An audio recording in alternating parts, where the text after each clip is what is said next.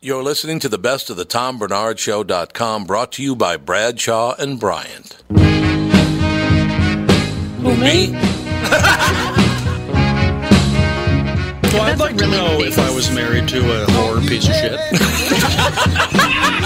you could just look at her license. My, It's a special stripe. that was amazing. Oh my gosh. Coming by sweet corn, potatoes, onions, pickles.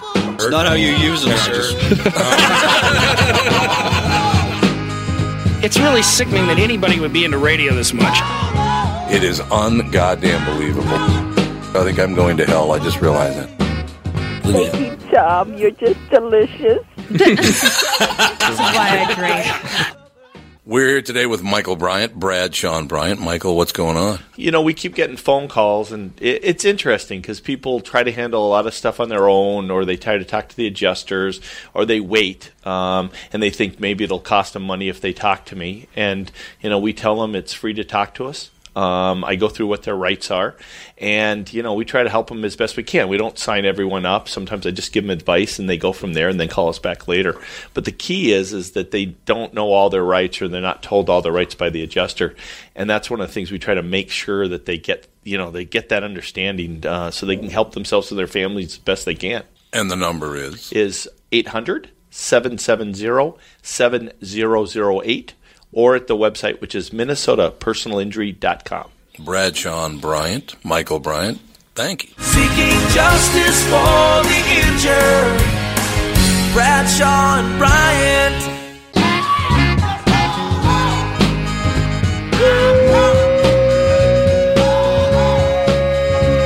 Welcome back, everybody, to another episode of the Best of the Tom Bernard podcast, brought to you as always by Bradshaw and Bryant. Kicking off the show this week, we had Willie Martin on the phone. Willie Martin, comedian Willie Martin, and he's from Texas. Next on the Best of.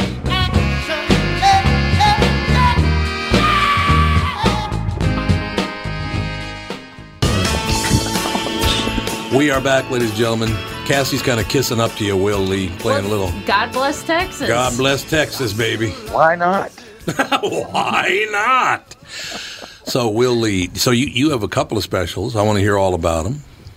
Yeah. So uh, about a, about three years ago, three and a half years ago or so, you know, for the first five years of my career, I worked clean, and then the next fifteen, you know, we got further and further away from that, and then uh, about three and a half years ago, uh, uh, I was out. You know, I was just uh, honestly, I was out uh, mowing the grass and, and praying, and uh, I was like, you know, God, why? Why can't I grab the brass ring? I was a fat, uh, the fifth guy signed with the Blue Collar Tour. And then uh, I had a CMT special that came out that had all the language in it that you would love to hear. And uh, and 1.7 million people had seen it, but you know I just still feel didn't feel like I was being fulfilled. And I was like, you know, why can't I feel that way? And and as you and I are talking, uh, I, the the answer came. You know, I, I put you on a cruise ship for seven years to work anything out on your career, and the only thing that you were willing to change was your name, and you wanted me to work the miracle. You know, you've been waiting on me. I've been waiting on you. So I made wholesale changes in the act, and and it's still adult. I mean, it's still adult. I just took out all the adult language in it, you know, and uh, made it a little bit more accessible. Plus, it's a good date night to come out to see the show. And then we went and we had so much material that we that we had changed and fixed and, and you know on the ship themselves you know i do a lot of carnival uh, not only theaters but i do you know out at sea with carnival and they have that punchliner comedy club and and i had three and a half hours of material so we went to take two hours of material one a regular one uh, called standing in the middle and the other one's called the nutcracker which is a christmas special which 35 minutes of it is based on my vasectomy so that Oh, Okay, well, but it was also Christmas, and uh, it was a present uh, for my wife. You know, we've got five kids, and uh, so she that, that's what she wanted one year, and it's turned into a great bit. So uh, the Honey, Nutcracker. what do you want for really. Christmas this year? Uh, you to get a For you to get a vasectomy. That's what I want this This is Christmas. the gift that keeps on giving for a lifetime. Well, it really does. You know, it's, uh, it's funny because now, uh, you know, there's no inhibitions on my part because now that I can't make a baby, let's do this thing. You know, William, I got to tell you something. You just brought a horrible memory back to me by mentioning vasectomies because when I had mine, you know how they cauterize the veins when they're done? Ah, I gotta go. The smell of that It's is not that the bad. worst odor I have ever experienced in my life. Your own. Well, see, I didn't, I didn't have the cauterization. He used Oh, you didn't? uh, the stitches, and at some point, uh, you know, he's like, "Let me put in two. And at some point, I thought, "Oh my God, I'm gonna look down and see the Nike swoosh." hey, hey, that might be a good branding option. Yeah, Just do it. could get an endorsement. Just done it. Just done How great would that be? You walk out on stage. Hey, look at my sack. That's great. That's oh wonderful. my. That is wonderful. That'd be a good Instagram post anyway. So, William, do you? I do want to mention. Oh yeah, I go do ahead. want to mention that my wife and I also run a charity called Cowboys Who Care Foundation. Oh, that's very Uh, nice. We started uh, about eight years ago with a young lady named Ashley Miller. And when I met Ashley, y'all, she was 12 years old and she had a rare form of cancer. And her mom and dad asked me to put my name on a golf tournament to raise some money for her. And I was happy to do that. And then I got to know Ashley and her mom and her dad. And then her cancer goes into remission. Then it came back with a vengeance. And she lost her battle with cancer in June of 2011. Since then, we tried to get ourselves involved with pediatric cancer because we have five amazing, healthy kids. And four amazingly healthy grandsons, and we knew we wanted to help and just didn't know how. And then one day I just Googled kids with cancer images, kind of opened it up to the universe, see if I could find an answer. And I had all these big, bright, beautiful faces, beautiful smiles, and bald heads. And in the mirror, I could see my cowboy hat. And that's when it hit me. With these kids in cowboy hats, what seven year old wants to wear a wig? Well, what seven year old wouldn't want to wear a cowboy hat? All right. We formed Cowboys of Care Foundation, a nonprofit organization, a 501c3, with the sole mission of providing support, smiles, and brand new hats to kids with cancer. And in the last eight years now, we've given away a little over 9,000 brand new cowboy hats across the country. That's Wow. wonderful. That's great. Congratulations. Thank That's- you for doing yes, that. Thank you. Well, and I mention it because we also have a new program as well called the Request a Hat program. So before we'd have to come to the hospital and make the visit, and we'd bring rodeo stars, and we still do that. That's a big part of our program. But now we've developed this thing called a Request a Hat. So, God forbid if there's one of your listeners out there has a child that's going through what we're talking about, you can simply go to cowboyswhocare.org and hit the Request a Hat button and fill out the little form, and we'll send that child a brand new cowboy hat free of charge, no shipping, no handling, no nothing. You just got to fill out the form and tell us a little bit about what's going on. That's We need more William Martins in the world, I think. Well, I'm trying to get back into heaven, you know. It's, uh, what I did in the 90s, I'm really hedging my bet. I'm not even looking for like a mansion. You know, I'm looking for like an efficiency apartment. Probably have to get a job if I'm there. Come on now, you're in you're in Texas. I thought you were in heaven. Yeah. well, I don't know if you've ever been here in the summertime, but I, I Mm-hmm. think that describes hell. I li- I lived in Grand Prairie Did you really? for one year. Yeah, I didn't know that. One year. That was enough. Where's Grand Prairie? right next to Arlington, right between Dallas and Fort Worth. Oh, So okay. spent a lot of fun times at the It stockyards. absolutely is. It's Yeah. it's right there by Six Flags. Yes. Yep. Six Flags And at now there's 110 Six degrees. Flags all over Yeah. uh, the uh, entire country. And uh, we were in St. Louis, and we went to Six Flags. Oh, and we yeah. asked all the employees, "Why do they call it Six Flags?" And nobody had any idea. They don't know why it's called Six Flags. And they work. Do y'all know why it's called Aren't they, Six Flags? I thought they were the territories in Texas. Mm-hmm. Uh, actually, it was the Six Flags that have flown over the uh, uh, over Texas.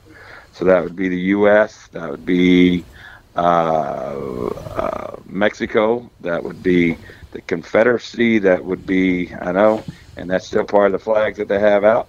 Uh, that would also be uh, uh, heck, I don't know now, but there's six Well, of them. the, the U.S. Well, the Texas flag, right? Yeah, yeah. I, U.S., Texas, uh, Spain, Mexico, Spain, uh, and Spain. uh, Mexico. yeah. In Iceland. Republic of Texas. Vermont. Vermont. Yes, in Vermont. Yes, that was the other one. Vermont. But that's why they call it that. And, and uh, so you would think if you worked there, you would at least ask somebody somewhere in orientation. Yes. Why do we call this place? See, I thought it, I literally thought it was six different territories in the state of Texas. So I was wrong about that.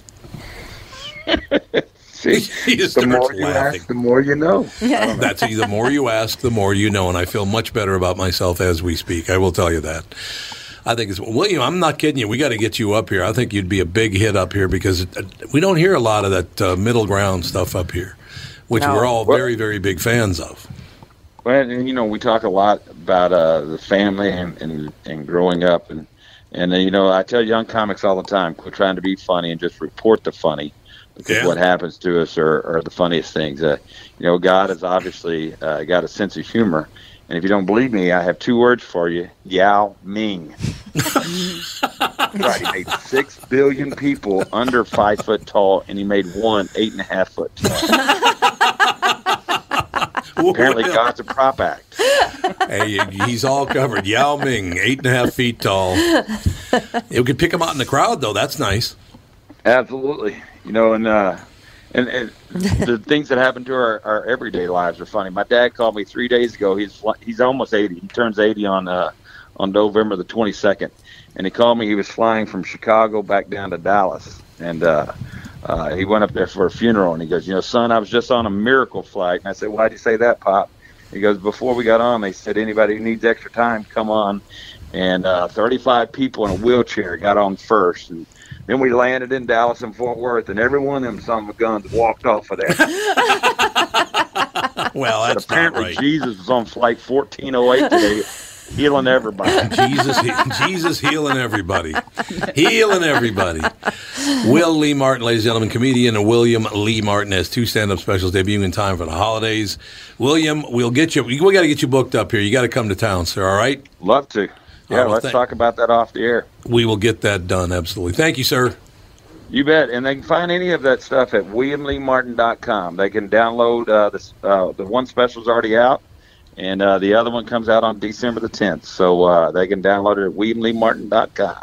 Love it. Thanks, Will. Thanks, bud. Good day, sir. Bye bye. How do we? fi- How'd you find Will Lee Martin?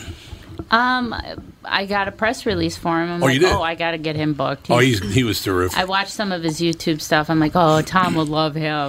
I do because he's not obnoxious about it. He's just like, hey, you know, Um, Who we're trying does to live he our life. sound just like? Sounds just like uh, he sounds like an actor.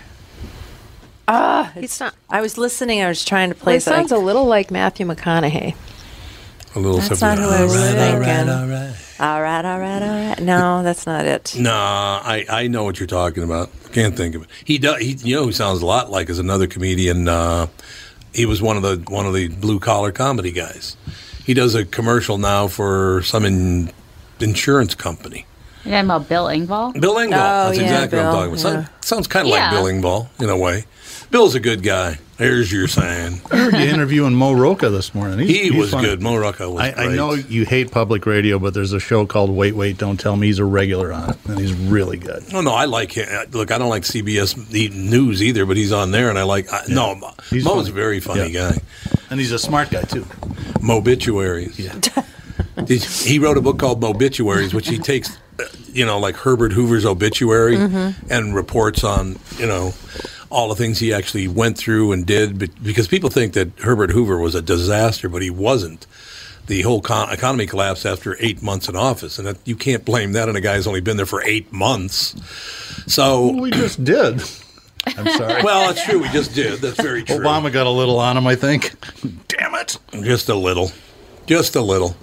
But it all works out in the end. Um, we all, all the uh, the people in this room, the seven people in this room right now, survived the first day of the impeachment hearing. So I'm really glad that all that, just that overwhelming evidence on both sides. It's like, what a joke. Have you watched any of this? No, not even a minute. Honestly, it th- there's nothing there on either side. Is it a nothing burger? It's a nothing burger, honey. That's exactly what it is. I just I don't understand why do we have to do this? Why, why, why? Because that's what was promised. And of course, CNN, it's over for Trump. Fox, it's over for Adam Schiff. It's like God. What is Well, I just think you know legally. Okay, so Clinton was impeached, but he wasn't convicted. Right. Yeah, it's correct. So Eve, so and that was because He lied to Congress. Uh, he lied, to Congress. He clearly should have probably been convicted. He should have been since convicted, he was, yeah. you Yeah. know, technically Lied to molest- Congress. molesting interns. Yeah, it would have been nice. Look, I mean, it's a situation. The the, Dem- the, the I don't know what Republicans you have brought to this do. upon themselves. They should have never tried to impeach Bill Clinton because it was never going to happen. Oh, this is payback for Mm-hmm. Clinton. Absolutely, it is. And just like this, they're never going to convict Trump. If this is all pissing away taxpayer money uh, on their egos, that's I was all this is. Facebook posting my uh, cousin in Vermont who's an attorney, and we were talking about the hearings. I Boy, said, all you know, that it's- horrible crime in Vermont that he Yeah. has to take care of. huh? Well, she does family. Uh, Oh, she does uh, family, okay. family stuff. So, um, and we were talking back and forth, and I said, you know, it's just attorneys boring other attorneys in front of cameras. It's really horrible. I said, I kind of miss the uh, Mc- James McCord and the White House plumbers. At least the Watergate hearings. th- These guys were pretty funny. They were funny. Well, you know, we Absolutely didn't think we true. were going to get caught. They didn't think we were going to get caught. Uh, Oh, Tom, you put it you put it the right way that it's professional wrestling for po- politicians. It's professional I, I wish they would just wrestling. get That's in the all it ring. is. Just get in the ring already. Saturday Well, night at the and- St. and Paul they're all It'd be Auditorium. more fun. Almost all of them are attorneys in the House. Yeah, they are. That's Yeah. what it is. Adam Well, Schiff Dan- was Harvard Law, I think. Democrats are all attorneys. They're Well, a pretty lot of much the- Republicans are too. Most Are they now? presidents have been. Yeah, sure. Are they now?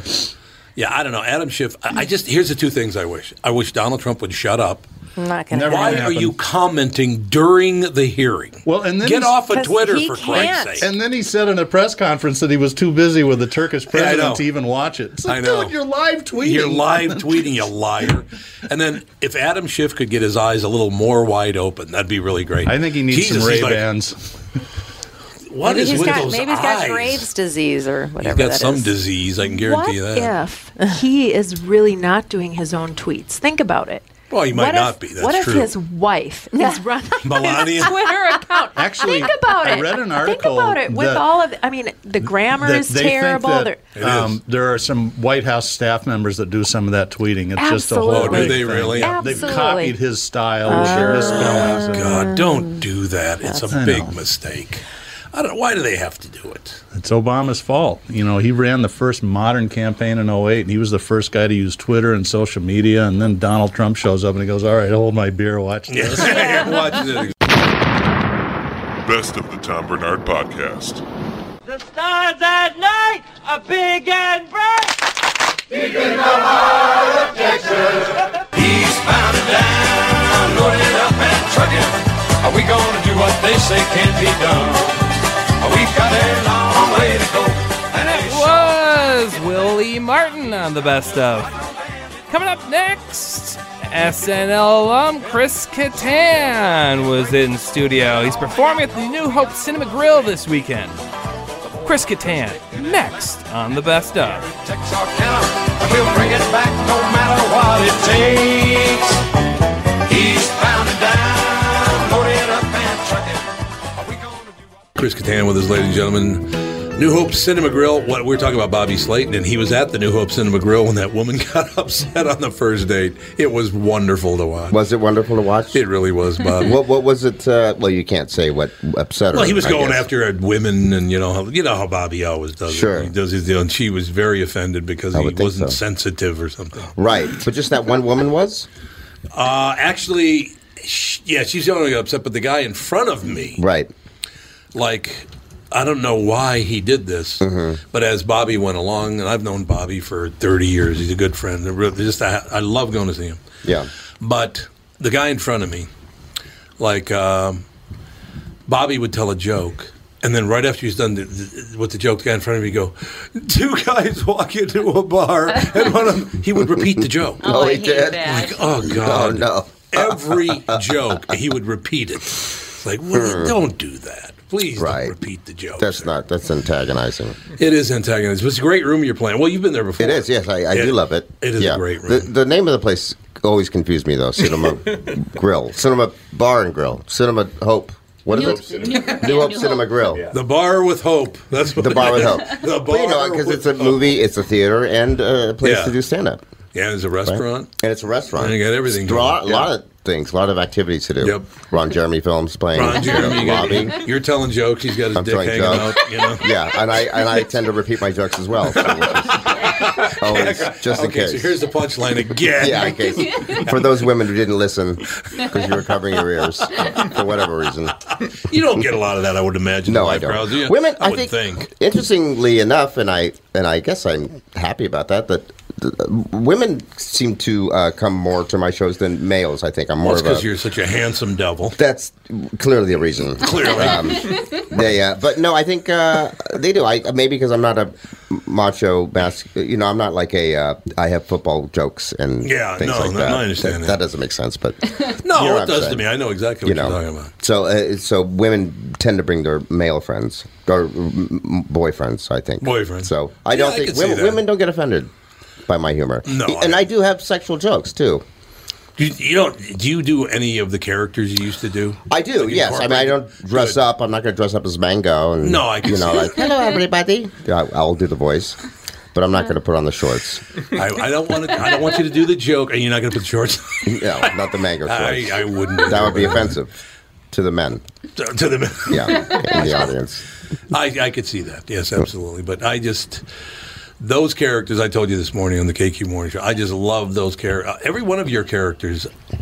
Well, Thank you. Because I said this is a true Yes. story. You tell you tell jokes well, but you also have this physical element that's not overdone. Mm. A lot of guys when they get or women when they try to get physical in their act, they, they way overdo it, and it kind of takes away. But yours is kind of like that's how that guy would really move. Yeah, I, I um, well, like I told you earlier this morning that I was uh, in I trained at the Groundlings, the improv uh, Yeah. comedy troupe, and they they're really good about uh, you know teaching you how to observe and, and, and really observe humanity and human characteristics and idiosyncrasies and all those things. So I I think a lot of my characters, um, like most of the more popular characters, I think, uh, on SNL were were human based. You know, Yeah. even though mine do tend to be a little uh, out there. You know, I mean, M- Mr. Peepers, even though it's That's a why it's crazy funny. monkey character or whatever, there is some humanity to it. Right. I mean, there is some. You know, but uh, in Mango, you know, too, and even the Roxbury guys, you know, there's some tragedy there for sure.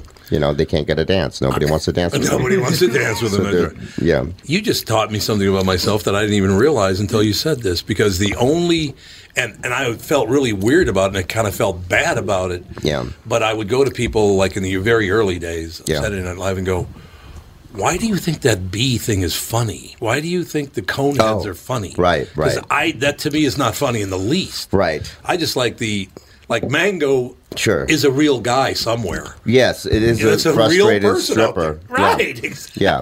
That's why I think it's so wonderful. Yeah. Well, thank you. That means a lot to me. I, Well, I, Oh, it's I true. do like to. Um, it's easier for me to play, you know, and just. Um, I mean, I always did theater as a child, and I wanted to be an actor before a comedian, you know. And I, I watched uh, great movies, you know, a lot of Scorsese and Coppola, and Brand, I was brought up watching Brando and you know that Oh, kind yeah. of stuff. So Not a bad I really not a bad actor at all, but you know, and I, I really, um, I really got into. Uh, I just know, y- you know, humanity and, and, and things that you could relate to. Watching a- an actor are the things that people like the most, you know, and I think, um, you know, like Molly or Will or you know, there's Mm-hmm. some, uh, you know, g- g- great performers on the show or you know had. Um, perf- per- you know humanity behind their characters, and that's what makes them watchable. You know, Maya Rudolph, I love another her. one. A lot of people, you know. Yep, I absolutely Many love that because they're people, and they're kind of like you know there's somebody like them really out there somewhere, Right. And that's why it's so damn funny. Yeah, to me. they need to be You know? grounded. I think characters need to be grounded. I think that's what makes them. Yep, I agree. Stronger. and I think uh, I, nobody would have- be offended by any of your mango or any of that. I wouldn't think. I don't think so. I there was a character I did do, do might be a little offensive now was my interpretation of Antonio Banderas on the How Do You Say No, see, IS show. It's funny. It was funny, yes. It was but, really But what I, he was sexist on the show. He, Yeah. he isn't sexist as a person, Right, But on the right. show, he would have a guest and he'd like talk about their breasts, basically. like he had Jennifer. Well, I was going gonna do that on. to you, uh, but yeah, what, you know, no, you've you been- can talk. you've about been my really breasts. tightened up your, you know. I, I, my pecs are different. from breasts. pecs naturally are different. there you go. But like for, I guess I could say it on air. Well, it was on Yeah, whatever television. you want, But for Jennifer uh, Love Hewitt was on, and she was, you know, and and sure she has breasts, And uh, I, s- while she was speaking, while she was speaking, although in the Saturday Night Live 40th anniversary, they did show the clip, so five years ago it was okay. Um, but I did say, uh, wait a minute here, wait, your breasts, what are their names? and, then she- and then- Yeah, I said, what are their names? And she goes, what are you talking about? So I go, shh, they're sleeping. Don't wake them. Don't wake. They are like two friendly boobly things. I mean, whatever. But that might be offensive now. But I- I don't think so because I I- like I- my You don't think brother-in-law. so. My brother-in-law, Maybe Pat O'Brien was his name. He's no longer with us, unfortunately. Right, Mm. but yeah, uh, Pat O'Brien, but he was Puerto Rican. So you figure that out. Pat That's O'Brien. offensive. Right. yeah, Puerto Rican whose No. name is Pat O'Brien. Exactly. He's Irish. An Irish Puerto Rican. An Irish Puerto Rican, That's racist, exactly. but clearly. Yeah, it probably is. Yeah. But I, I got to tell you, honest to God, being around some of his friends and relatives, that's kind of the generation before us. Mm-hmm. That's kind of how they talk. Yeah, yeah. They just did. Right. It is. Uh, it is a very. Uh, it's not a difficult time. We just have to be careful. Um, for me, though, I've never really leaned towards politics and uh, Yeah, you- offensive right, humor. I, I right. just lean toward character, Mm-hmm. you know, and um, and and what what I can apply myself to in my my defaults, you know, and what I'm sec- insecure about, and then put that and apply that to my character. But That's so why it's a safe zone. because you Well, know thank what you. it That's- feels like. Yeah, That's why it's so funny because you act. That's how you actually feel. Right. You bring that out. It's like, yeah, it's not Yeah. phony at all. It's Right. there.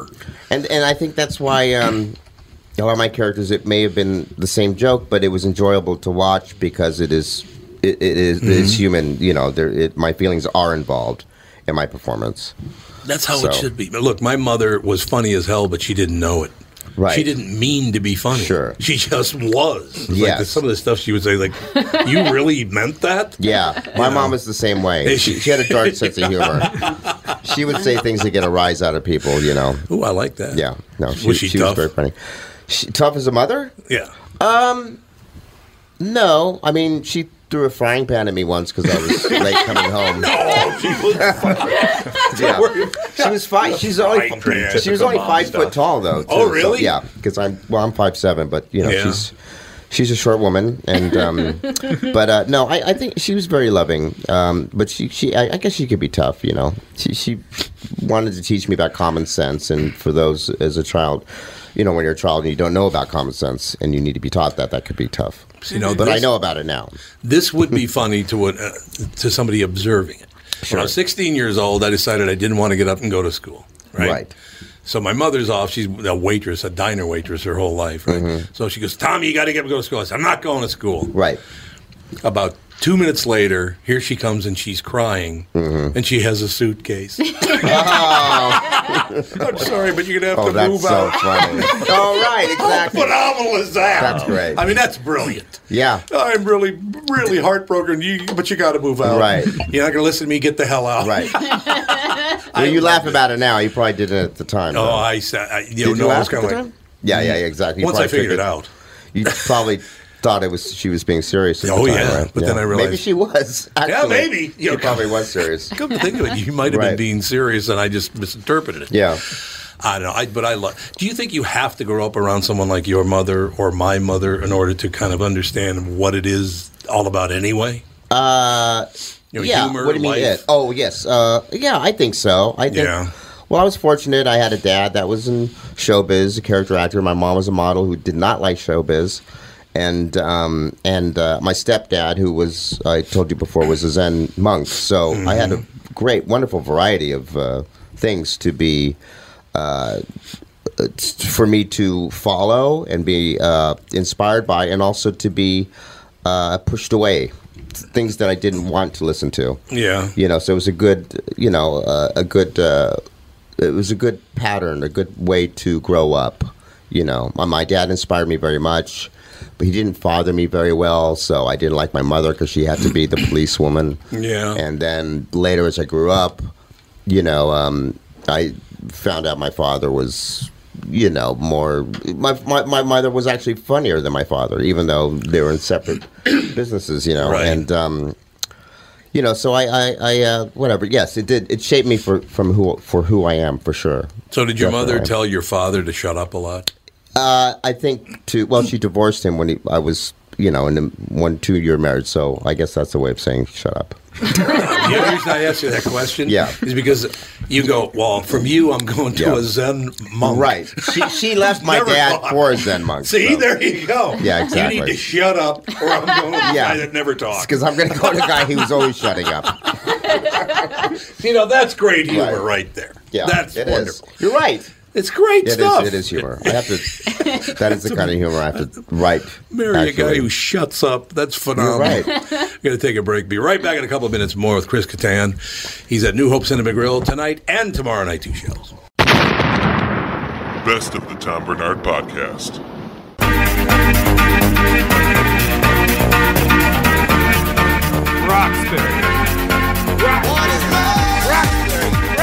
That was Chris Kattan on the Best of the Tom Bernard podcast.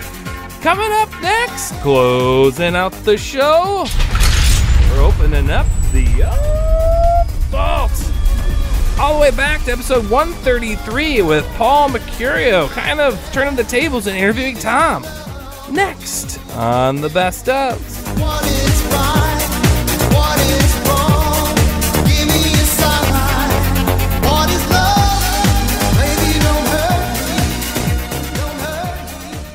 royalty of Minnesota, the Oh. Bernard Oh, family. royalty. Right. Tom Bernard, famous radio personality. Yeah, put it next to the Taking coffee a- cup so they can get and, the uh, scale of his picture of your uh, mushroom-like. Uh, there you go. Open wide. oh my god. And, uh, I'm sorry I'm doing that. That's in front of Negro Smurf, I think. yes, it is. That's exactly what it is. and I'm sitting. Tony Lee next to me looks completely disgusted and is throwing up in his mouth right now. And there, uh, and we are at uh, Tom Bernard's podcast studio here in uh, Minneapolis, uh, Minnesota. Exactly. And uh, on a at a table that has an assortment of things: my phallic microphone, uh, gluten-free pretzels, pumpkin delicious. tortilla chips, which is I don't even want to discuss, and then hand cream. So I don't know what they're doing here, but apparently there's some hand Dry cream. cuticles. And then you've got renews it. That's an anal renews it. It's an thing, anal- I No, that's think. because we a lot of times have the little dog in here, and she does fart up a storm. So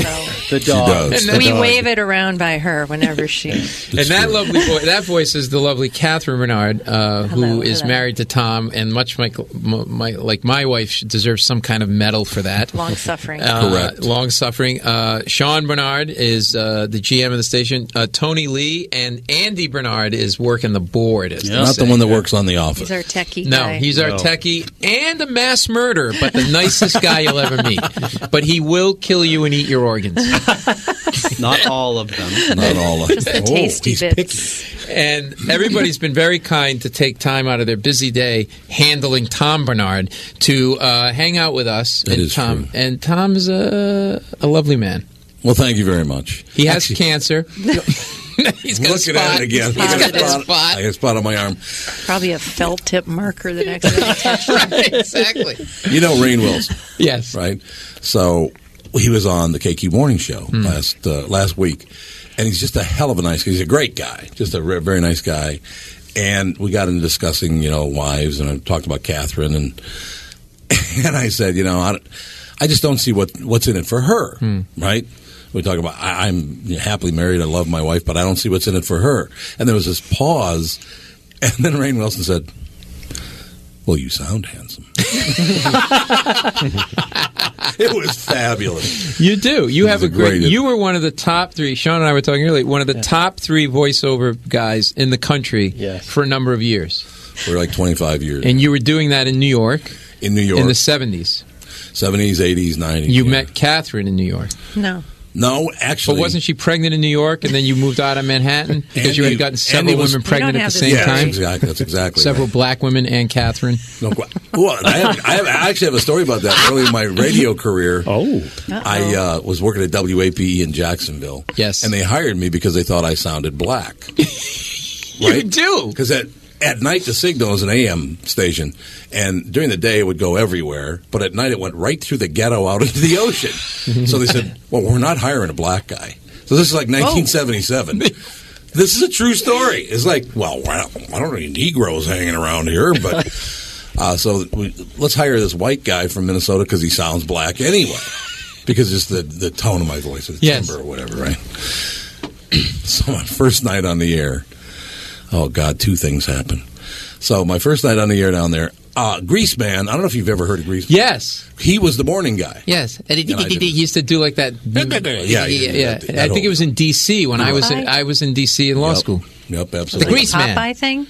He would Kind do of like a pop. He would do this weird, like it was almost Quagmire on Family Guy, and he'd Oh, do yeah. this, uh, the, the, the Grease Man, the, Grease- like it was this weird high pitched thing. So Mm-hmm. three things happened my first night on WAPe. E. Um, Greaseman knew the, the sheriff of Orange County really, really well. They were Right. really good friends. Wait, you didn't say W A P E, did you? Yeah. Wape. It was the ape. The ape. the ape. It's a Yeah, I know this kind of terrible wape. name. The ape. It's a Like really bad name for a ghetto radio station. exactly. Oh, We could just call it Hey, it's W mascot. W Spear Chucker and getting it over with. See, I think it and he says it. yeah, there you go. I don't think any black people like me, so they don't listen to my stuff. So here's the deal. So we got we we're thinking we're gonna have everybody fooled now and blah blah blah. So I go on the air and the phones start ringing off the hook, and I answer the first phone, and this woman goes, "Cadman." My nick my name was Catman. Yeah, I wanted to ask you why you were called Catman. I think because other people thought I sounded like Wolfman Jack. Right. So I don't know. Uh, Jim Chanel was the program director at KSTP at the time, and he gave me that name. This is here in um, Yeah, Minnesota. it's Minneapolis. This- So where, I you, wanted to start, give where you you an- started your radio career. Yes. Right. They want another animal. Want another Moniker. animal with a man, Oh, an yeah, back animal then man. everybody- Tom the yeah. eel. Tom had a tendency to clean himself in public. That's what they Yes, called him. exactly. He would Lick eat my- and then lick and lick his himself. and Lemur Man was already taken. Lemur Man. Shark Man was taken. There already was a We'll Shark get a Man. Scale. Lemur very Man. quickly. And we know Ape Man was taken because that was the mascot for W8. Exactly. For weight. If you like bananas and watermelon, you're going to love our radio show. So this, I, I, I get this call from this woman. She goes, Cadman. I said, yes. First of all, let me tell you something. I know you ain't black. I said, what are you talking about? She goes, I'm not a fool. Your cover was blown. I, I said, okay, well, so what if I'm not? She goes, you have any pictures? and I said, no, I ain't got any. She goes, Catman, you a public speaking man. It's not, I ain't got any. It's I doesn't have any. true story. That's a true story. I Turns doesn't out that have was Aretha Franklin. yeah, it was absolutely. So then there's this pause, and she goes, "So, Catman, you ever laid down with a black woman?" this is what she asked me. I said, well, Tom's sweating at this point. the station is out in the middle of nowhere. By the way, I mean it's out in the middle of the swamps in northern Florida. I'm like, oh god. I said, I tell you what, I, give me a call tomorrow night, and we'll continue our conversation. This part, next part, I will have to do word for word, otherwise it doesn't have the impact. It just doesn't. Now I'm from Minnesota. I don't know anybody in the city of Jacksonville, Florida. No one. So the sheriff calls and he says, uh, "So, Catman, uh, I wonder if you can go on there and tell everybody we found this very expensive racing bicycle, uh, and if somebody could call and claim it, then you know that'd be great. This thing's worth several hundred dollars." And I said, "Okay, well, I tell you what. Why don't we just do this? Why don't we just put you right on the air and you can describe the you know the important parts, and then people will be able to claim the thing." So I said, ladies and gentlemen, uh, as you know, Greaseman's uh, great friend, you know, Buford Pusser or whatever the guy's name is. you know, some, Buford Pusser, the uh, whatever. So I said, so Sheriff, I understand you found a racing bicycle. Well, that's exactly right, Cat. Man, we found this racing bicycle. It's one of them Fuji lightweight frame bicycles. It costs a lot of money, very valuable. And if you can call the sheriff's office and, and describe the bicycle, and they'll- therefore, best thing, of course, would be to have the serial number on file at your house, so we definitely know it was yours. uh, so if you can call and claim it at the sheriff's office, we'd like to get your bicycle back to you. And I said, well, it might help. Uh, where did you find that bicycle? He goes, right in the heart of Nigger Town. Oh, Jesus. my God. Oh. I'm like, Because now, again, this signal's going right through Yeah. the ghetto, out into the Right, ocean. right. I'm in the middle of nowhere, out in the swamps, right? So I go, oh, well, boy, look at the time. We'd love to stay and schmooze. Fabulous. So I hang up. the phone starts ringing like a son of a bitch. I mean, it's off the table about two feet because Wow. I'm getting so many calls. Yeah. Not one complaint about Nigger Town, but it was everybody's bicycle.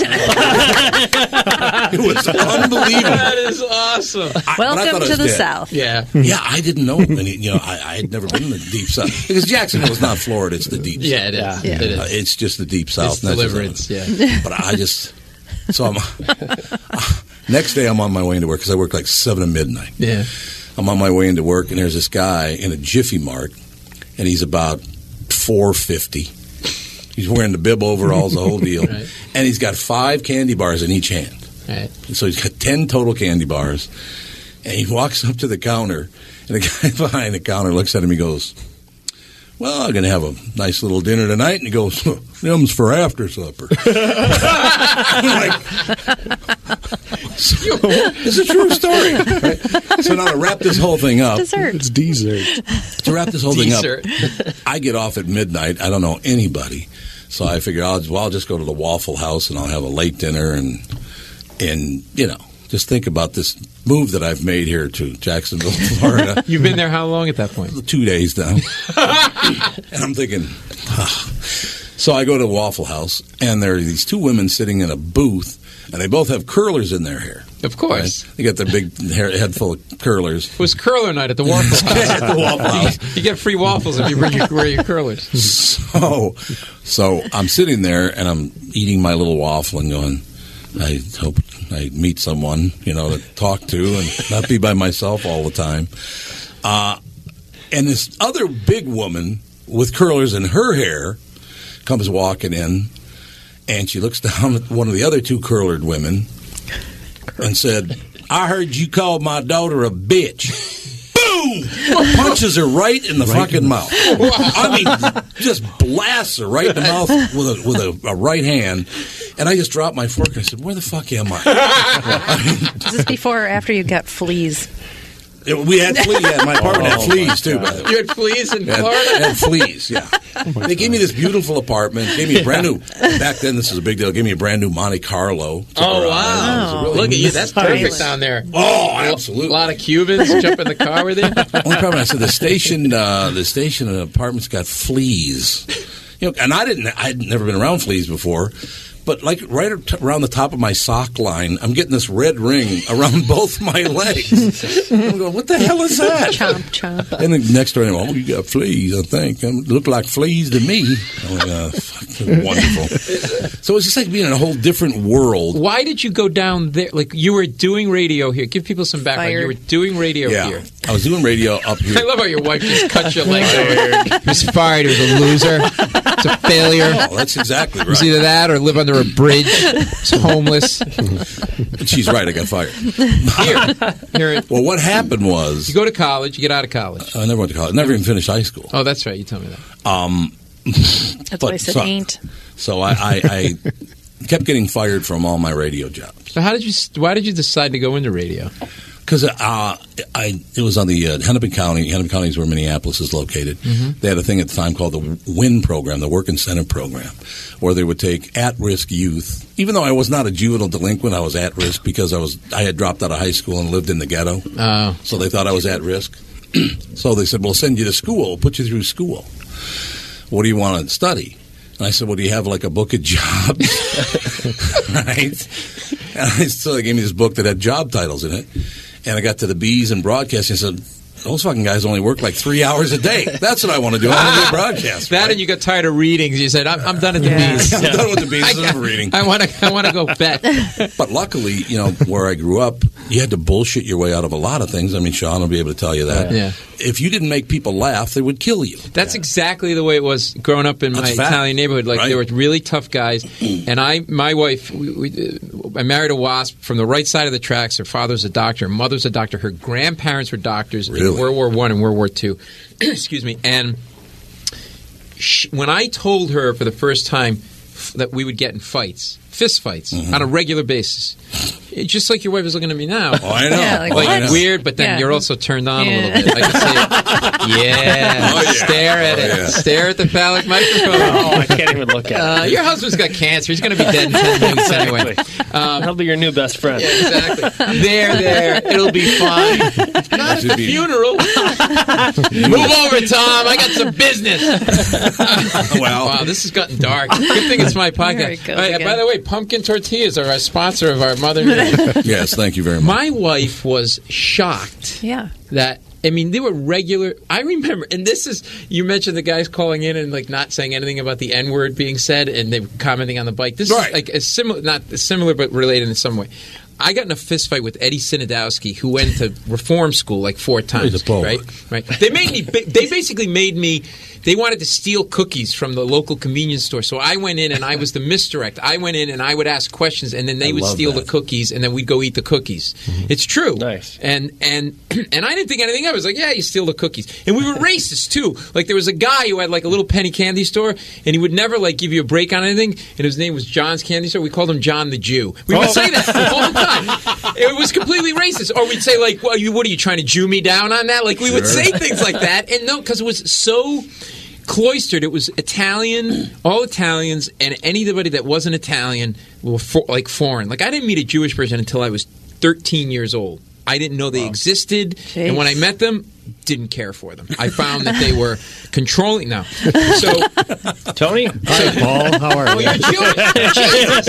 Why are you wheeling your chair away now? you know what over it his is? shoulder. I I should- love I it. never looked at your nose, but you're right. Yeah, see, that, that is that a would big have been the, the tip off. Well, Lee- and speaking of tip, you you you anglicized your name.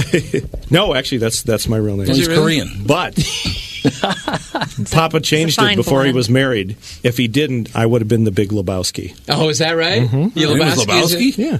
I didn't know it was Lebowski. Harold Lebowski. And by the way, he's married to a Sicilian woman. Are you really? He How is. does that work? Well, Jews and Italians are a lot alike. Very similar. There's a lot of Food, emotion, family. food, family. You just have all the fucking money, but that's like. now tell people what uh, your relationship with Tom is and the family, and you work with Tom. What- Tell me. Yeah, well, we met uh, back. I used to work at KQ, Mhm. and uh, as a writer producer, and uh, we just we just kind of hit it off. They'd have parties at the station, and we had similar senses of humor, and grew up in ethnic neighborhoods. Right.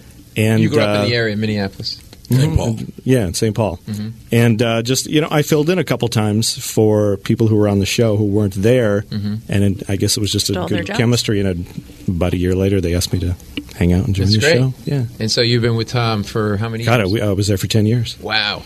And then we got back together on this thing. Yeah. Where'd you go? Call me about six. Oh, God. I Israel? was- Yeah, yes, I what's- did. I went to Tel Aviv on a, on a marvelous journey. Opened a little drugstore. you got a scarf, and the way it's wrapped, you definitely uh, you look Middle Eastern, angry about I've heard Palestinians. that terrorist has been dropped in my presence. Really? So, Has it yes. really? Yes. You and Ari Shafir.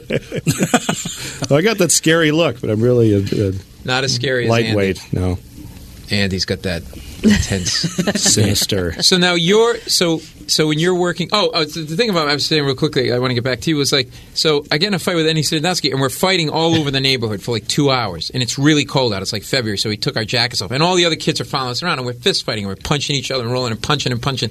And my this is how common it was. My mother rolls up in her Pontiac Bonneville, rolls the past the window down and she goes, "What are you doing, Eddie?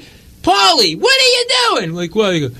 Put your jackets on. You're gonna catch your death cold. Oh, And She drives away. You can fight. Yeah. Mm-hmm. Just It put your was jacket just like Wow. you know, and that's what people did. And so, so you're in that place where you're trying to find. You got to do something, or you're going to get yourself. In Yeah, so I mean, basically, what happened was is uh, I was working at this place, WDGY Y eleven. Like it, it, it was an AM station. They were trying to make it sound like an FM station, Mm. and it was kind of like an album rock station. And uh, the general manager decided now he he had about uh, two years earlier, same general manager, right? And he's still my friend, by the way. Mm-hmm. After all this, a guy named Dale Weber, great guy. So in 1975, I go out to the station, and I'm sitting there talking to the general manager and the program director. And I said, "Okay, well, I'll talk to you guys later." I said, "Okay." So I drove home to North Minneapolis. This is, I come through the front door, the phone's ringing, and I answer the phone. I said, "Hello." goes, "Hey Tom, it's Dale, Dale and Johnny here at WDGY." I said, "Hey, what's up? You're fired." They wouldn't fire me in person, really, because they were afraid to fire me in person. Right? Go Right. batshit They thought I'd crazy. go berserk on them. Yeah. Well, the, the sales, the head of sales the day I was hired there, comes up to me and goes, "What are you doing?" I said, "Just hanging around." He goes, "Well, you're not allowed in here." I said, "What are you talking about?" I was sitting in the lobby of the radio station. That was Mark Coleman. But didn't you show up Oh, my in God. that in that interview with like you were like in cutoff jeans? He thought that I was the Toro guy. Tommy. They called you Tommy. Yeah. and that you were like a kid, and they thought it was some kid that came in off the. They thought I was the Toro guy there to cut the lawn. So that's why he's like, well, you're not supposed to be in here. You're the lawn boy. Always the fashion plate. right? But yeah, these guys became my friends. So so two years later, uh, they called me from WDGY. I said, "Yeah, we need to got to fill in to read the news. They wanted me to read news in the morning." Hmm. So I said, "Yeah, I can do that." And then they decided that format wasn't going to work, and they were going to uh, turn it into a country and western station. Um, I don't see. I don't see you. No. In that. Nah, it's a Nobody nick, can I think. see that. I know it's Keith Urban. Uh, Keith, I think his name is Keith Urban. Whatever. Uh, Alan Jackson.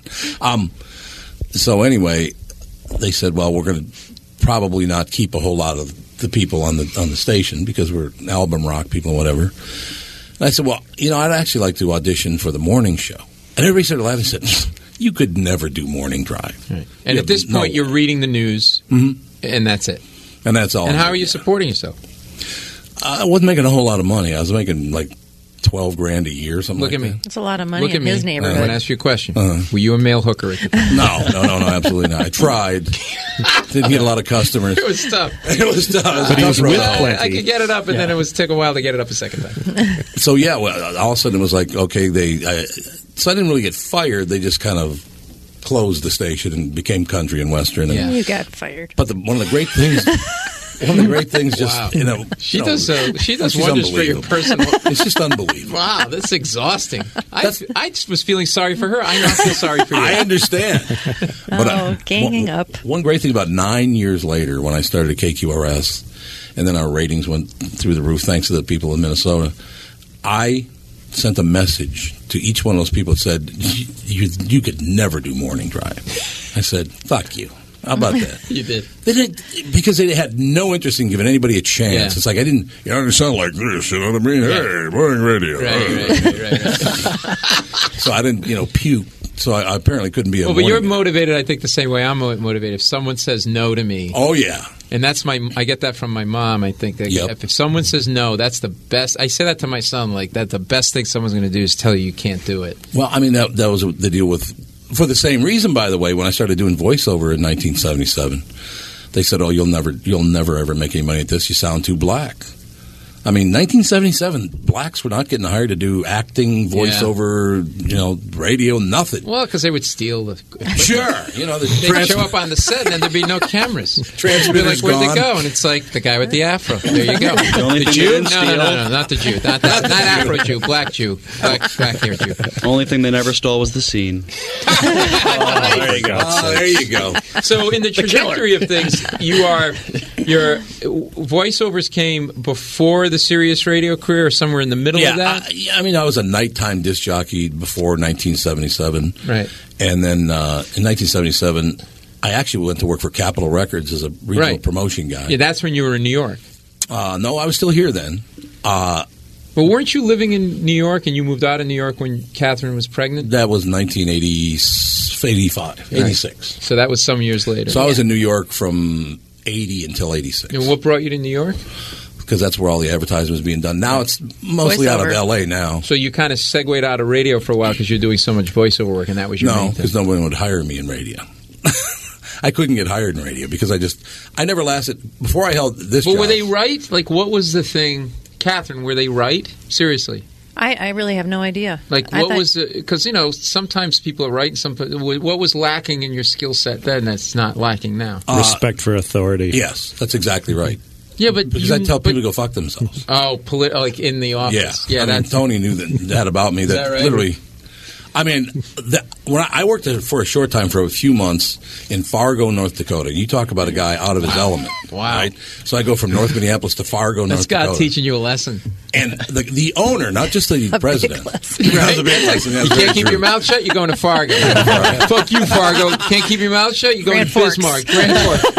no, Grand Forks, yeah. But the owner of the radio station, Yeah. uh, not just the, it wasn't just the president or the you know had the GM or anything. He was the owner of the radio station.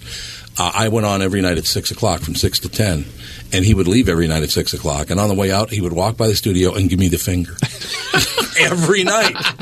That's a true story. He hated That was the kind of relationship you had. He, he hated me, but the ratings were really good, so he couldn't fire me. Well, what were you doing that he would hate? what were- you would needle him. I ac- actually bought a brand new Cadillac. Uh, what were they called? Those really.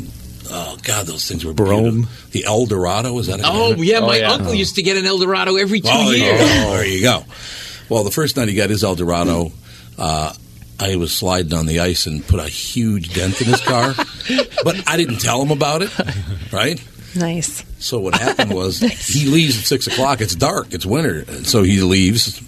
Next day, he comes out to his garage, goes around the other side of the car, sees a huge dent in it, and goes in and starts bitching at his wife because he said he thinks that she's the one who caved it in because she was out drinking with her pals or something. I, Did you ever straighten that out? no. But don't you think that your defiance eh, and your rebellious? I I think that attitude is what sort is a double edged sword, but is also what makes a person achieve at a very high level, especially someone as dumb as you. Yeah, I mean, no question about they that. Couldn't get out of high school, but no, I I believe that. Like I think, like yeah, I, I see people in my life. I think uh, to some extent, I know my. I always talk about my mom, but she's very rebellious, and because of that, is achieved not on a massive in terms of making money, but like you know, she runs her own business, all this stuff, and I, but very, very defiant. And I think those Yeah. people tend to kind of bust out. Well, Tony will tell you that everybody said the show was not going to work. They said no. He, This is the KQ show. Yeah. Mm-hmm. Mhm. and Is the, it- and the pre, and the format is what the format is now, basically news, pop culture, politics discussion a little bit. But the first time anybody on the air in that town, in this town, I should say, uh, everyone on said, every team in this town sucks. They're all horrible. You can be, you know, oh, so, yeah, you just a. Uh, fair weather fan. No, I'm not a fair weather fan. We're paying all this money to come and see you play. Get off your ass and win. So we blasted the teams. We blasted the politicians. And people weren't doing that. No, I- Oh, I'm this not market at was all. so milk toast. Yeah. passive aggressive, because they wanted, I overly get- phony probably Because they friendly. wanted access to those teams and those people to come Yes. on. The Yeah, show, right? exactly. The thing that really broke it open was uh, our our quarterback at the time. This is a huge NFL market, huge NFL market. Fran Tarkenton. No, it was a Tommy Kramer. Oh yeah, I remember. Tommy Kramer was being interviewed on a radio station in I did Chicago. blow with him in San Francisco. I'm sure you did. Crazy. he had done an interview with the uh, a radio station in, in Chicago, and he was drunk during the interview. Well, Fred Winston was the guy who did the, and Fred's an old friend of mine. So Fred sends the, the tape of this interview, and I played it on the air. Well, I shouldn't say I. We all, uh, as a group, decided, well, we'll play this on the air. To play their big quarterback hero being drunk, making just an ass of himself.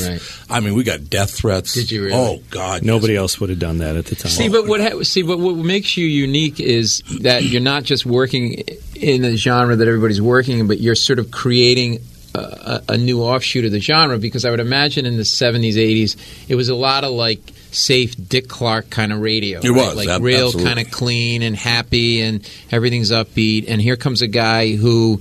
uh, They think is a lawn guy in cut off jeans, Right. who's bringing his defiant point of view in life pretty much on the air, right? And then off the air as his boss leaves and gives him the finger, right? Like so, Yeah, exactly. But but it takes time for the culture to catch up to art. Like I believe that. Like I believe. Like Well- the Daily Show is a perfect example of a show I work on for three four years. You say the Daily Show and nobody knew what you were talking about. Right, right. They literally thought, and they'd say stuff like, "Is it on daily?" And then you shoot them in the head for being so stupid and a product of the public Yeah. school system. But um, I do believe that. I do. Like Lenny Bruce was like that. Oh, like yeah. it took time, it, and so you that you persevered through that and getting fired and not finding a home for a while is commendable because it's your you're going down a path where the rest of the is going, that's never going to work. That's too whatever. That's too. No one criticizes our heroes. No one. Right. Now that's all anybody did, and Howard Stern and everybody Right. else followed from that. That's why he didn't win here, because it had already been done here. Tell people that story. He came in and tried to basically take over the market and and sort of trash you in the process, right? Trash my family. They, I, I- I never heard it, you know, because we were on the air at the same time, so I Tom never didn't heard like him do it. that. Yeah. But uh, You did? That wasn't me. I heard it. You Yeah, it did. was awful. We It do was, uh, sound the it was same. Pretty though. bad. I understand it was pretty bad. Yeah, so he tried because he had never lost anywhere. Right. He had won every. He went into Philadelphia and won there, and these other markets they won there, and then he tried to take us on and got nowhere. He got no ratings at all because we didn't talk about it. Yeah. You know, he would talk about he'd talk about my wife and my children, That's and say really horrible smart. things. Yeah, we just bait you. Yeah, he would but, bait you. but being somebody like yourself who comes from the streets and Mm-hmm. like the first reaction, which I understand is punch somebody back in the mouth if they punch you. How do you? Refra- how did you? Did you have to strap him down, Catherine? Oh, he'd Like, come how do you- home and he said he would say, you know, Howard Stern said this about you and that about you, and I said, I don't know Howard Stern. Mm. I don't give a shit what Howard Stern says about me, to tell you the truth. And if people want to listen to that, then that's what they want to do. Yeah. Don't don't try to defend my honor or get weird about the family. We're Yeah, that's we're smart. okay. But at the same time, I will tell you this: if I ever meet him, I I will punch him in the fucking mouth. After all these years, if I ever meet him, I will punch. And if that happens and you don't make sure that I'm there, I'm going to be. I'm going to. well, they actually pay him once once he uh, goes into a new market. They pay him for about two weeks to blast the biggest competitor in that market. for the first two Oh, is that weeks. how it works? Yes, exactly right. And this is uh, the voice of Sean. Sean is the nephew of Tom and works with Tom. Has been in radio for 20, 20 years, 20 yeah, years. Uh, done advertising. Works with Tom on the podcast, the family, and how is it working with Tom? Don't look Fantastic. at him. Look at me. Look at Yeah, look really nice, yeah. Yeah, Tom's my Isn't it dad's- hard working for uh, somebody that is uh, rebellious? Like my, it's really hard working with my mom because she won't listen sometimes. Does he listen? I, I think that there's some listening, but there's a lot of direction from him too. And so, I had a friend of mine say, "You are uniquely qualified to work with Tom on this job." Hmm. Oh, there's no question. But it's Because also a family trait. there's a family. I mean, Tom and I are both fiercely competitive, and I live down the street from him in North Minneapolis, and so there's It's some of true. that- They were comparing penis size when I came into were. the Yeah, so it was- podcast. both of them lost. wonderful. Yeah. Yeah. we both lost. That was the Let me problem. put it to you this way: there were three people, and the third was a black guy, and he lost. So that's just so you know how this family is It's hung. unbelievable. I'm still waiting for my testes to, to drop so I actually get Tom's voice. So I'm 41, so someday. So how did you track into radio? Out of college, you just Actually, I was college living, radios. I was living down in Phoenix, Mm-hmm. and I grew up acting and did an impersonation of a local weathercaster on a radio station down there, Mm-hmm. Mhm. and it sounded just like this guy. And so I started doing that in this morning show, and then I told my father I wanted to get into radio, and he said, "Well, Tom's doing fairly well up in Minneapolis," which I had no idea he was doing as well as he was. That he right was because he was unc- he was Uncle Tom, the guy unemployed. Well, he was kind of this guy. yeah, Like vo- back then, as a kid, I was like voiceovers. What the f- does commercials? Yeah. Mm-hmm. You're thinking a guy swinging a hammer like my dad. You know, you did. I just didn't know how much money he was Right. making or anything Right. like that. But I got into it for different reasons. I always looked up to Tom in radio, and I always thought that would be fun. And again, like Tom, Yeah. I thought I don't want to work that hard. So yeah, I mean, you don't want to do physical labor. Laziness is the other trait. But I called, I called up, I called up Tom in high school. I'm about ready to graduate. I call up Tom and I say, "Tom, it's Sean." He's like, "How you doing?" I'm like, "Good." I said, "Tom, I, I really want to get into radio." He goes, "Why the hell would you want to do that?" exactly. What the hell do you want to do that for? Yeah. And then you started on air, or you just uh, yeah, I did on air for five years in the middle of nowhere, South Dakota. And uh, how did you like Wisconsin. that? What's it like starting out uh, for people out there who think they want to have a career in radio? I want them to understand um, because I think sometimes we take for granted what we do, whether it's radio or TV, and people are like ah, just every, people are really fascinated like how it works, right? Like and sort of the dues that people pay coming up. And Tony can speak to this too. Like what and uh, what is that like starting out? Like how hard is it? It's tough as hell. I mean, I, I, I never lived in a city smaller than Minneapolis, which is about three and a half million people with St. Paul and everything. And literally, I got a call from a radio station in the middle of South Dakota called Winner. 3,800 people. A winner, South Dakota. Dakota, And I, yeah. the guy hired me over the phone. He said, "Heard your tape. Come out, do afternoon drive." I'd got in my car, drove eight hours to this tiny little town. wow! And got into a bar fight about a week after I was there. Perfect. Yeah. Was it a woman with curlers in her? Exactly. exactly. Yeah. Bitch. Uh, but yeah, it, it it it was hellish in many ways, just culturally, as Tom can tell you, when he lived up in you know uh, North Dakota and everything. It's it's bizarre to be in towns It's like Tom is an aberration in that most people in radio, especially on air people, are vagabonds and live. Won't even buy a house because they don't know. Like they- they move every year, every eighteen months. Like boom, you're moving around. It's hard. It's not as bad as stand up, but I've talked to enough stand up guys, just Yeah. the lifestyle of that you you have to have this thing in you of a chip on your shoulder almost like I'm going to succeed no matter what, so whatever the fuck it takes for me to Yes, You know. Oh, But I think the road makes you better as a comic. Yeah, like to just stay in New York or in, A- in L.A. is a bad thing. Like Yeah. you, you, you build a sense of confidence to be able to walk into a city in the Midwest, uh, wherever. You, as f- more foreign, the better. Like I Mm-hmm. had to do an all-black room in Chicago, and it freaked me out. And uh, and then I found it was just like relaxed. They're the same issue. They have Yeah. jobs and wives and issues, and you know, and curlers, curlers, and kids, lots of kids, and uh, paternity tests and lawsuits, uh, and and so all that stuff make, makes you stronger. Yeah. And so you're five years there, and then said, uh, yeah, I got into sales, and I mean, uh, Tom will tell you or Tony will tell you that it's it's just it's a very, a very bizarre life for a long time, and it's a lo- it can be very lonely too. Well, I've never- bizarre in what way, Tony? Like, so if someone wanted to get into radio, what would you tell them if they really wanted to do it? I mean, maybe you would say not do it, but like, what what would you tell them to do to help their chances to move along? Radio is filled with uh, pirates and characters, people who like I had. Uh, I didn't have a conventional background. I didn't come from radio. I kind of fell into it. I did some improv comedy. I was, I was more of a writer, Mm-hmm. Mhm. and I could do some voices and such. So I don't. I didn't follow that path. But a lot of people have to go into small markets and be vagabonds for a while. Mm. Um, But when you say pirates, what do you mean? uh, like uh, uh, Tommy, don't like working for people. Don't like the convention. Don't like the nine to five. Yeah. Uh, every day is different and weird, and there's not a lot of security. Yeah. But I was thinking with John, I think it was his first morning. It was in Marshall, Minnesota. Yes. And he called me up. He's like, Tony, I'm going to be doing mornings in this small town. And as a joke, I said, what do they call them the show? The breakfast flakes? And there was a big pause. our, our program director was going to make us call it the breakfast Oh, plate. There was no fucking way. Cliche. Yeah. That is great. Oh, it was awful.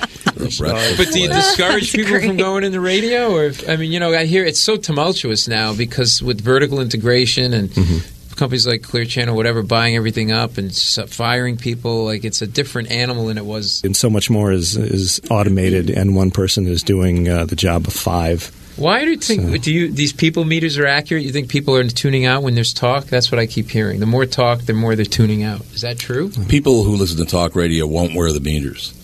Uh, in in this market, as far as PPM is concerned, uh, a full quarter of the people who wear the meters are unemployed. Another quarter of the uh, audience makes less than twenty four thousand dollars a year. Those people don't listen to talk radio. Whether it's you know, it doesn't matter if it's conservative talk or liberal talk. They just don't listen. Like I, I don't know anyone when I talk to them. I talk to bankers. Well, we wouldn't let people wear meters. Uh, it just it, it it looked like the workplace. You know, adequate. Yeah, at the workplace, right? Uh, policemen can't wear them. Uh, That, those are huge segments of the KQ Morning Show audience. Policemen can't wear them. Firemen can't wear them. Construction workers can't wear them. There are all these professions. Doctors cannot wear them. Nurses can't wear them. So you're not. It's not an accurate read. No, not at all. It's bull, total bullshit. Right. Now, if they did it on cell phones, which I guess they don't have the technology to do, that's what I'm being told anyway. Right. If they did it on cell phones, then it would be very accurate. Right. It'd be much better than diaries used to be, but it'll never be there Right. because, again, the people who wear the meters are the ones who need the money to wear the meters Right. in general. Well, it looks like a pager. Have you ever seen one of these things? Yeah. It looks like a 1980s pager. Yeah. Like who the hell wants to? Right. You know, I wouldn't- And you're right. I think if people don't have much going on, then it's eh, it's just fascinating to me because there is a power that radio has. You sit in that little room, and then you realize that like a, you reach a lot of people. And do you Yeah. ever lose that perspective? Like we do with the Daily Show, I think. Like you know. people do. They do. They like there are people once in a while. I have to remind you do realize people are listening. Yeah, I, when I come on and I come into this market and I'm, I'm performing and I they hear me on your show, the first thing they'll say is that guy Tom seems like an asshole. Absolutely. I- there's no question And I'm about like, that. you hit it right on the head, buddy. It's just accurate as hell. What- But, um, you know what's really interesting about that, uh, just very quickly, is in, in this town, um, because I am the way I am Hmm. and just you know have that fuck you attitude. Even though we were the first show that had a woman on it, two Jews, Hmm. a black guy. I mean, we had people that couldn't get hired. Right. I mean, Well, we got I- in every category. Didn't I we? know that you've had protests over the years from people because you make racial comments or whatever. Yeah. But I, see, you're like me in that I think that there are, we I think we all have stereotypes of people, Mm-hmm. and it's okay to say that you have them. I don't think you're truly racist. No. Uh, you have a lot of hate stuff in your house. Uh, My Nazi, memorabilia. Well, he's collection, you got a know. swastika robe that looks fabulous on me. It's unbelievable. Um,